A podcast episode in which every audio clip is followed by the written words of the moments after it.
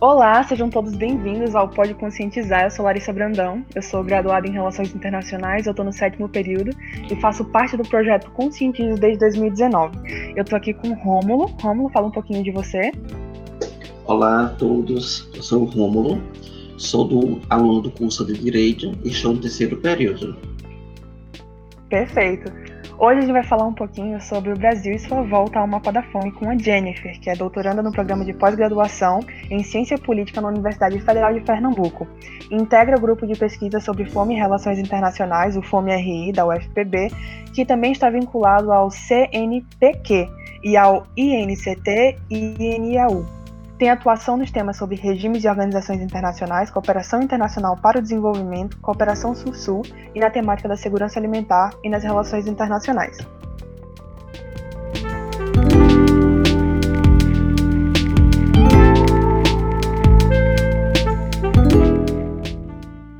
Só que, antes de falar com a nossa entrevistada, de fato, achamos importante fazer uma pequena retrospectiva sobre a temática.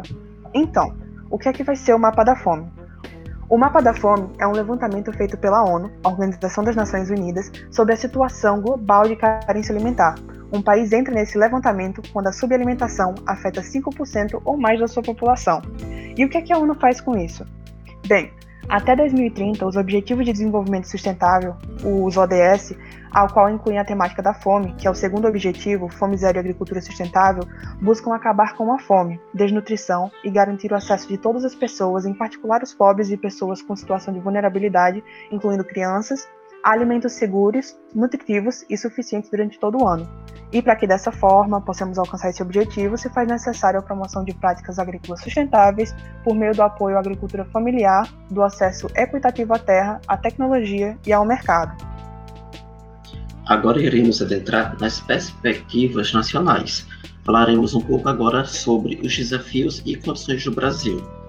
No Brasil, as políticas públicas voltadas a este objetivo são estruturadas no âmbito do Sistema Nacional de Segurança Alimentar e Nutricional, o CISAM. O CISAM foi criado em 2006 pela Lei nº 11.346 para disciplinar a atuação do poder público com participação da sociedade organizada, além de desenvolver e implementar planos, programas e ações com o intuito de assegurar o direito à alimentação. Segundo a lei, a segurança alimentar só é adequada quando todos possuem o direito ao acesso de alimentos de qualidade, em quantidade suficiente, sem comprometer o acesso a outras necessidades essenciais, tendo como base mecanismos de saúde que respeitem a divisão cultural e que respeitem também a questão ambiental, econômica e social. A norma também estabelece o dever do poder público adotar as políticas e ações que se façam necessárias para promover e garantir a segurança alimentar e nutricional da população. Nessa responsabilidade estão não apenas o Executivo Federal, mas outros entes da Federação, como instituições públicas estaduais e municipais. O ex-secretário especial do Desenvolvimento Social do Ministério da Cidadania, Lelo Coimbra, pois atual se chama Sérgio Augusto de Queiroz, aponta avanços quando comparado à evolução da situação brasileira nos últimos 30 anos. Abre aspas. O desempenho do Brasil na superação da pobreza foi muito grande desde 1990 até este momento. Alcançamos a meta mais ambiciosa de reduzir pela metade o número de pessoas em situação de fome. O resultado é muito positivo. Fecha aspas. Avalia. Tal declaração foi feita em 2019, quando o Brasil apresentava e continua apresentando sinais graves de desigualdade social e pobreza. Contudo, Coimbra reconheceu que há muitas questões desafiadoras no combate e problemas relacionados à nutrição do país. Já sobre a fome, Segundo a Organização das Nações Unidas para Alimentação e Agricultura, a FAO, a fome atingiu, em 2009 a 2020, cerca de 43,1 milhões de brasileiros. Vale ressaltar que essas projeções não consideram o impacto da Covid-19, portanto, estima-se que o problema da fome será ainda mais urgente quando forem contabilizados os efeitos da pandemia na segurança alimentar. Além desses dados, a entidade ainda aponta que 14,5% da população brasileira não tem acesso a uma dieta saudável, a anemia entre mulheres também aumentou, passando de 25,3% para 27,2% entre o período avaliado. Um outro sinal é a obesidade, também resultado de uma alimentação não saudável. Nesse caso, a taxa passou de 20,1% entre 2014 e 2016 para 22,1% entre 2017 e 2019. Desde 2014, o Brasil já havia deixado essa lista. Entretanto, a FAO já havia alertado que o país ainda poderia voltar a esse quadro. A pandemia, como já falamos antes, veio para provar que realmente poderíamos voltar para o mapa da fome a qualquer momento, pois com a eclosão do Covid-19, suas consequências econômicas e sanitárias acabaram por colocar em risco também a segurança alimentar, através da inflação alta, de turbulências políticas, desemprego e ausência do auxílio emergencial. O Brasil vai deixar o chamado Mapa da Fome em 2014, justamente com o amplo alcance do programa Bolsa Família, segundo o estudo do IPEA, Instituto de Pesquisas Econômicas Aplicadas, baseada em dados de 2001 a 2017, mostrou que, no decorrer de 15 anos, o programa reduziu a pobreza em 15% e a extrema pobreza em 25%. No entanto, com a gestão atual, o país deve voltar à lista geopolítica sobre a fome e miséria na balança referente a 2020 e 2021.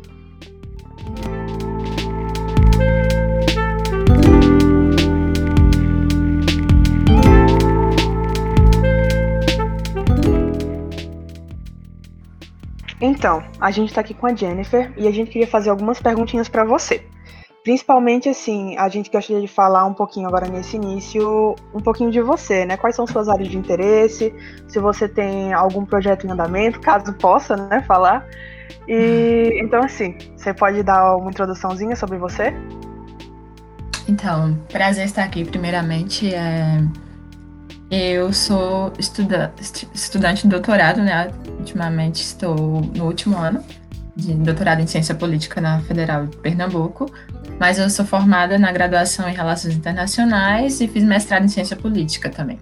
É, desde a graduação eu venho estudando a relação da fome com as relações internacionais e aí eu tive a oportunidade de fazer alguns trabalhos nessa área. Eu trabalhei um tempo no CONSEA, é o Conselho Nacional de Segurança Alimentar, lá em Brasília, e também de tive a oportunidade de pesquisar esse tema no meu mestrado, estudei o Programa Mundial de Alimentos, que aliás ganhou o Nobel é, da Paz, que trabalha com ajuda alimentar né, internacional.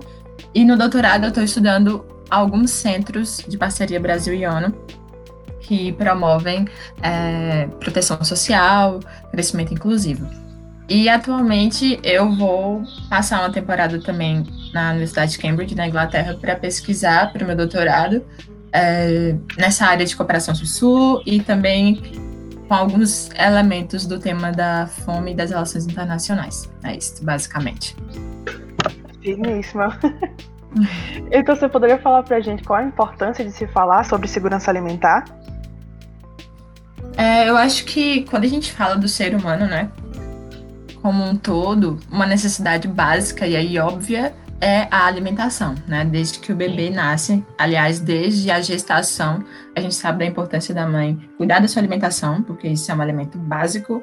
É, e então, a alimentação para o ser humano é uma necessidade básica. Então, se você fala de algo que é básico para existência e sobrevivência, esse algo tem que ser falado, tem que ser discutido, tem que ser estudado. Então, a importância ela se dá pela importância da vida, né? Da sobrevivência. Você precisa do alimento para viver. Então, a segurança alimentar, ela é vem, eu acho que ela vem antes de outras seguranças que a gente discute mais, né? A gente fala muito de segurança pública, de segurança internacional, segurança jurídica, mas sem o alimento não existe nenhuma dessas seguranças, porque o ser humano não sobrevive sem o alimento. Então a segurança alimentar ela vem na minha visão antes de todas as outras seguranças, né? Tanto é que ela foi garantida aí pela no Brasil, né, pela Constituição Federal, a partir do da emenda constitucional 64 em 2010 no artigo 6 a gente tem o direito humano, direito humano à alimentação adequada, inclusa aí na Constituição Federal como direito básico que deve ser garantido é, pelo Estado e pelas instituições, as instâncias, da sociedade como um todo. Então, quando a gente fala de segurança alimentar, a gente está falando de algo, para mim, que é primordial. Né? No Brasil, a definição de segurança alimentar ela foi feita a partir da Lausanne, que é a lei de Segurança Alimentar Nutricional.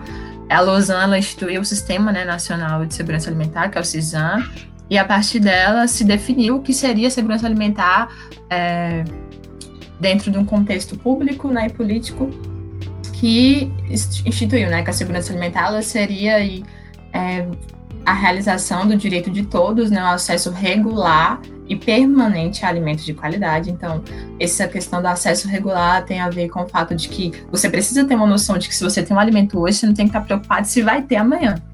Então, porque senão você está numa situação de insegurança. A segurança é isso. Eu sabia que eu tenho um alimento hoje, mas eu vou ter condições de tê-lo amanhã e de uma forma regular e permanente. Alimentos de qualidade, né, para garantir os nutrientes necessários para sobreviver e para viver em quantidade suficiente e sem comprometer o acesso a outras necessidades essenciais. Então a gente sabe que tem o ser humano ele tem outras necessidades básicas, essenciais, como acesso à saúde, ele precisa ter uma vida complexa, inclusive ter lazer, se divertir, trabalhar. Então, ele não pode, toda a sua renda não pode estar direcionada somente a se alimentar, porque isso é uma situação também de insegurança alimentar. Se ele só pode se alimentar, né, a partir da sua renda. Então, garantir o acesso a esses alimentos sem comprometer o acesso a outras é, atividades e necessidades do ser humano e respeitando também né, a diversidade cultural, ambiental, cultural e econômica e social. E a gente fala, quando a gente fala de diversidade cultural, a gente tem que entender que diversas regiões no Brasil consomem alimentos diferentes, né? Povos diferentes consomem alimentos diferentes, como os indígenas, quilombolas, e a gente precisa que eles a segurança alimentar precisa entender que eles tenham acesso a alimentos que eles consideram é, alimentos que respeitam a sua cultura. Né? Não adianta ele ter acesso a um alimento que ele não considera alimento. E aí precisa também respeitar né, o que a gente considera como é, um respeito ao meio ambiente, a produção precisa respeitar o meio ambiente, um respeito também às condições sociais daquele povo. Então, a segurança alimentar ela tem essa concepção bem complexa e está estabelecida na Lausanne. E eu creio que é de suma importância a gente discutir esse tema, seja em qual ambiente for, público, privado, político, é, jurídico, porque a gente está falando de um elemento básico para a sobrevivência. Certinho. E Jennifer, como você vê a relação entre a segurança alimentar e a soberania alimentar? É, então, há uma estreita relação né, entre segurança alimentar e soberania alimentar. Eu falei um pouco do que seria a segurança alimentar e o que seria então a soberania alimentar, né? Para a gente falar da relação delas, precisa entender o que seria. Assim, basicamente, a soberania alimentar é um princípio é, crucial aí para se entender a garantia da segurança alimentar e nutricional, porque ela diz respeito ao direito que os povos têm, né? Cada povo é, ele precisa ter o direito de definir as suas políticas de forma autônoma sobre o que eles vão produzir, né? Sobre o que eles vão produzir, para quem eles vão produzir e em que condições eles vão produzir. Então, se cada povo ele tem, ele tem a sua autonomia garantida, né, sobre a sua forma de produção, distribuição e consumo de alimentos, então ele tem a sua soberania alimentar respeitada. E aí, não só a soberania, a gente está falando aqui em termos do Estado, por exemplo, o Brasil, ele ter é, autonomia sobre como definir e estruturar suas estratégias de produção, distribuição e consumo de alimentos, mas também povos, como eu falo, é, agricultores, extrativistas, pescadores, é, entre outros é, grupos específicos, também precisam ter autonomia sobre como produzir né, esses alimentos, para quem eles vão produzir e em que condições. Porque se há é, uma interferência externa, né, por exemplo, no caso do Brasil, se for de certa forma, há uma pressão né, internacional no mercado global de alimentos sobre como se deve produzir o alimento, para quem. É, e aí, isso interfere, de certa forma, a soberania do país de definir como isso deve ser estabelecido. Então, a soberania alimentar ela é muito importante, porque se você não tem autonomia para definir como é o seu povo vai produzir, vai distribuir consumir alimentos, alguém vai definir e ele pode ter interesses que não são do seu povo. Então, para garantir a segurança alimentar de um país, a gente precisa que o Estado ele tenha essa autonomia sobre definir. E aí, o Estado eu falo não só não, Estado federal, é, as instâncias federais, estaduais, municipais, e o povo precisa ter acesso a, a, dizer o que eles querem também, né? Nós escolhemos nossos representantes, de certa forma, nós temos a, é, nós temos influência na forma como as leis vão ser é, escritas, é, enfim, implementadas. E aí precisa também ter essa parte, participação social é, para que o povo diga como ele quer que o alimento seja produzido, que o alimento seja distribuído, é, de, que ele, de como ele não quer também. A gente sabe que às vezes falar isso na teoria parece uma coisa muito fácil, a realidade ela é bem diferente, mas é, a gente tem isso como ideal, né? Que as pessoas tenham capacidade de dizer o que elas querem, como querem, e que essas regras que sejam estabelecidas, elas não sejam para favorecer apenas uns e não outros. Né? No Brasil, a construção do, do Conselho Nacional de Segurança Alimentar, dos CONSEAs, tanto o Conselho Federal, que agora foi extinto, mas existem dos Conselhos estaduais, municipais, esses CONSEAs, eles são de suma importância, por quê? Porque no CONSEA as organizações da sociedade civil elas podem chegar ali trazendo demandas sobre como elas querem que as leis a respeito da segurança alimentar sejam é, feitas e implementadas, levam as demandas do, do povo, né? E aí a gente pode dizer como as coisas têm funcionado bem ou não. É, e aí eu acho que essa participação social é muito importante para a garantia da soberania do povo sobre a sua produção, o seu consumo e a sua distribuição. Então, há uma relação muito estreita entre a soberania alimentar e a segurança alimentar.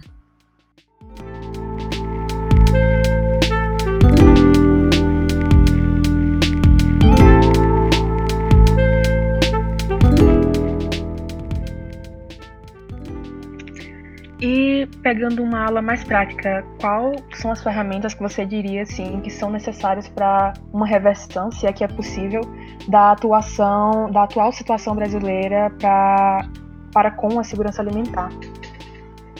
Sim, é, a gente tem vivido um cenário bem complexo, né, nos últimos anos e aí a pandemia agravou seriamente.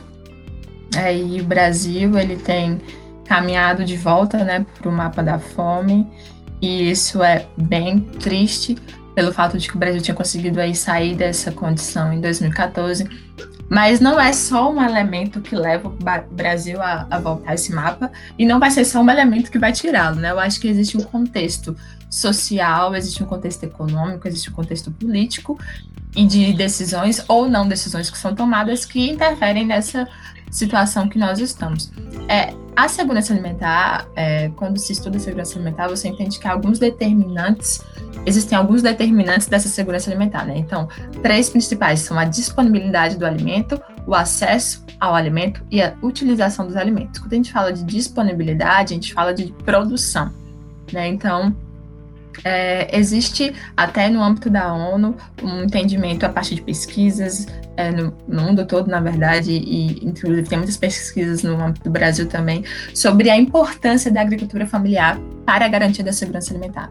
Então, políticas que venham fortalecer a agricultura familiar e favorecer o pequeno agricultor, elas vão atingir é, diretamente a promoção da segurança alimentar. Então, isso é uma estratégia que ela precisa ser reforçada, né? E continuada, né? O PAA, que é o Programa de Aquisição de Alimentos, o PENAI, que é o Programa Nacional é, de Alimentação Escolar, eles precisam ser fortalecidos, porque a agricultura familiar tem um grande papel na promoção da segurança alimentar. Por quê? Porque o pequeno agricultor, quando é, o Estado compra daquele agricultor, por exemplo, para alimentar escolas, hospitais, ele favorece o pequeno agricultor, que favorece a economia local e ao mesmo tempo fornece alimento para essas instâncias, e aí aquele ciclo todo ali é favorecido. A comunidade local favorecida, o pequeno agricultor favorecido, as instituições que recebem alimentos são favorecidas, então isso tem um impacto muito maior do que se você importa um alimento de fora e você de certa forma, o, o dinheiro é enviado para outro país, e aí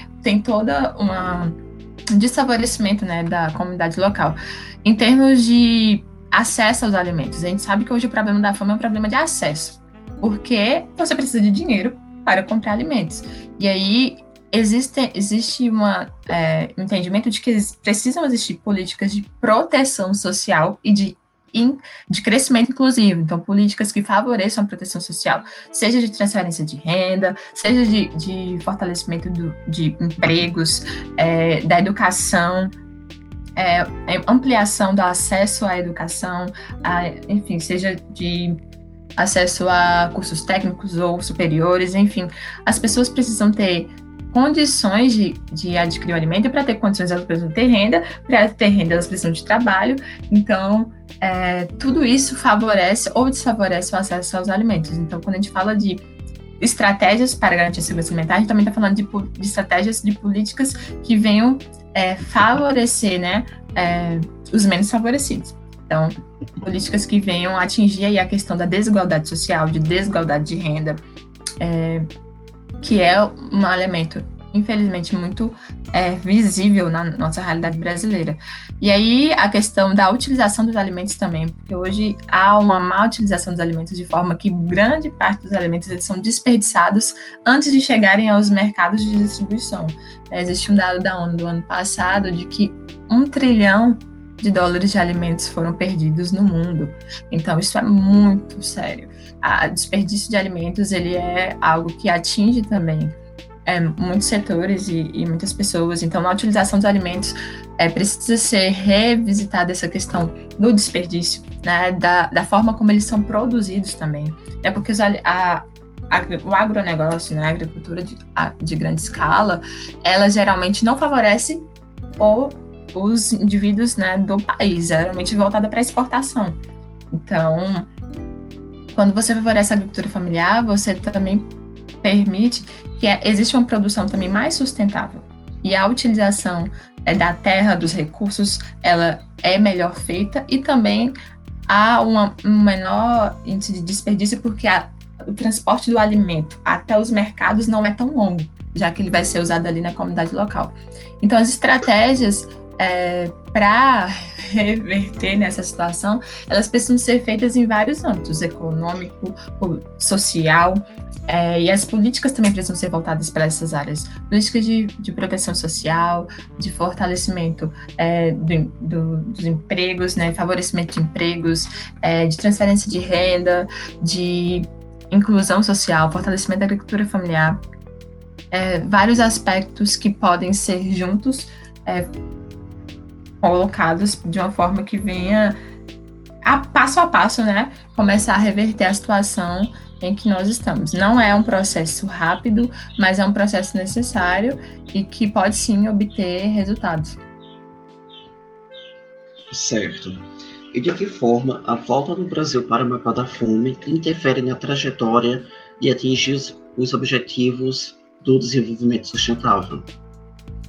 Eu acho que interfere de forma trágica e profunda, né? Quando a gente fala dos objetivos do desenvolvimento sustentável, o segundo, né, que é o de que é o fome zero, né?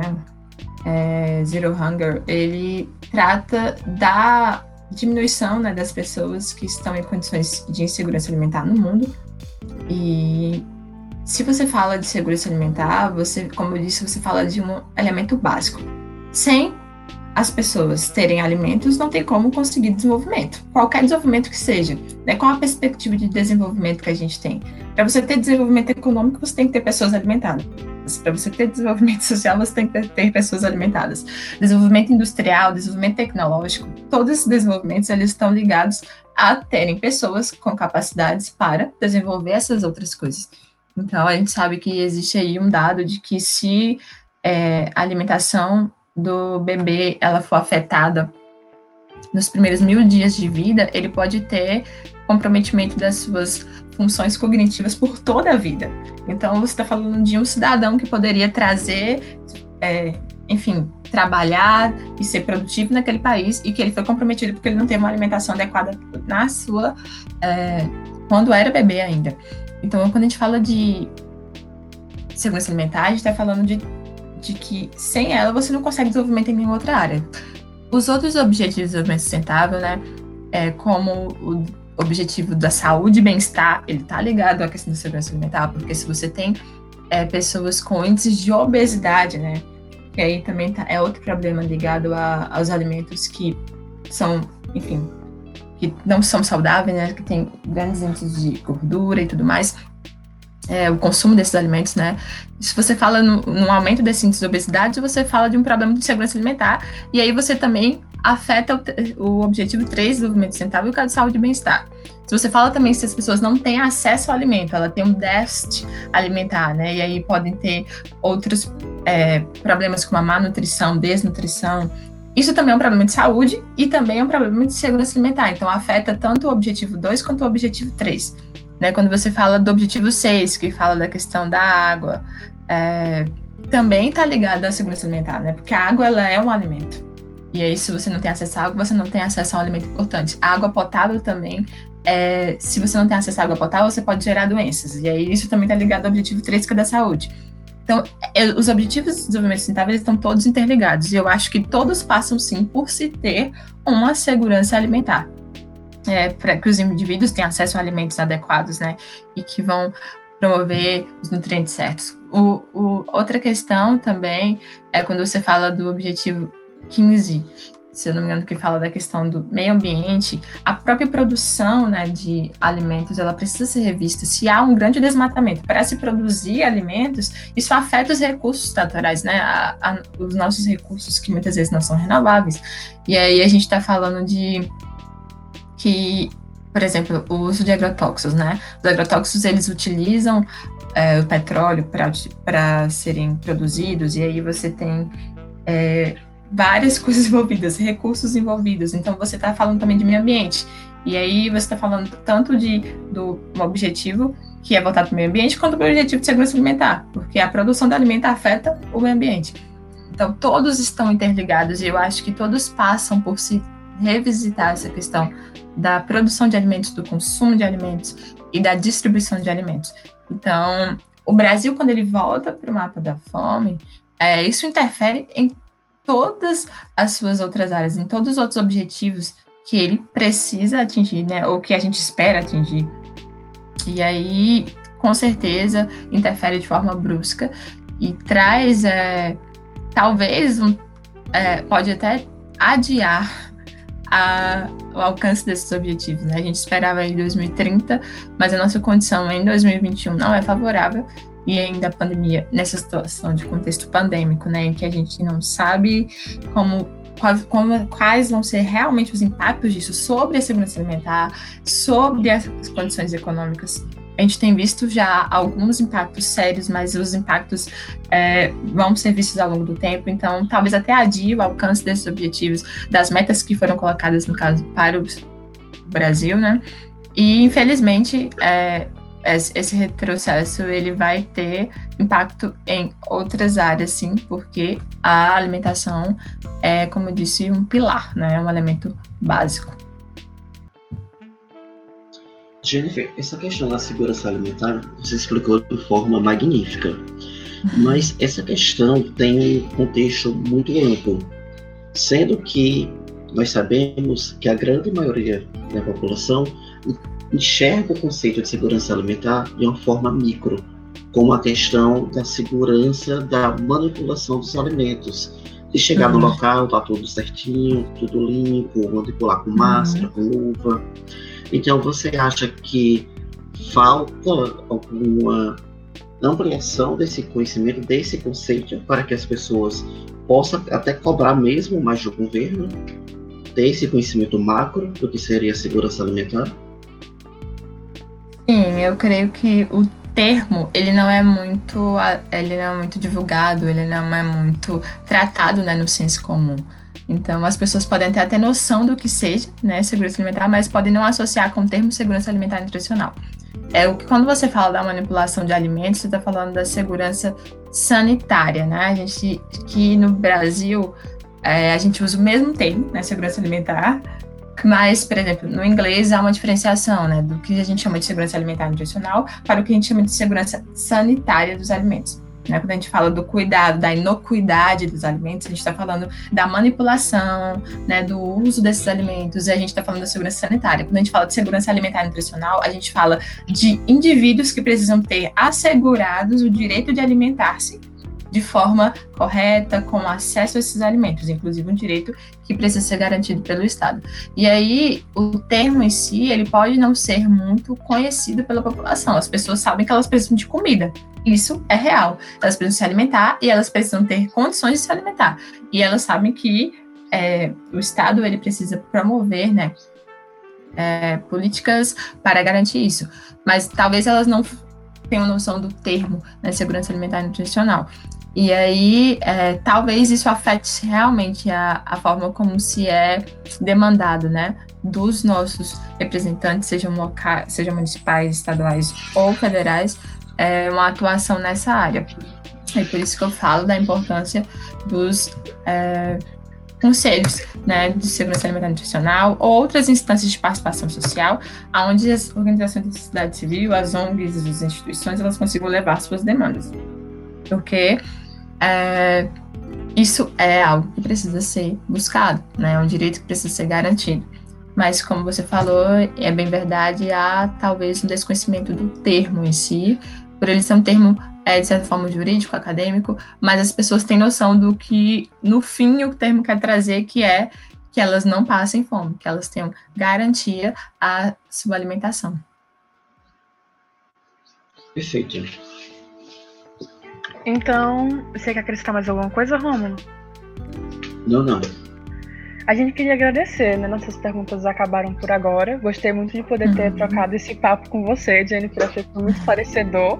Eu acho que a gente pode dizer, eu posso dizer por ambos, né? Tanto quanto a mim, quanto a Romulo e até o pessoal que vai estar ouvindo depois, que foi assim, muito esclarecedor, foi fenomenal essa conversa. E eu gostaria de agradecer a sua participação. Espero que a gente possa no futuro ter mais encontros como esse, né? Ah, com certeza. Eu que agradeço pelo convite. É, acho muito legal vocês trazerem esse tema. Né? Precisa ser discutido, precisa ser falado, e eu espero que as pessoas possam aí ter a sua visão aberta sobre o que significa e também utilizar esse conhecimento para, é, enfim, nas suas instâncias de atuação, fazerem a diferença e nós melhorarmos a nossa situação do nosso país. Isso mesmo. Então é isso, galera. Obrigado por ouvirem até aqui e até a próxima.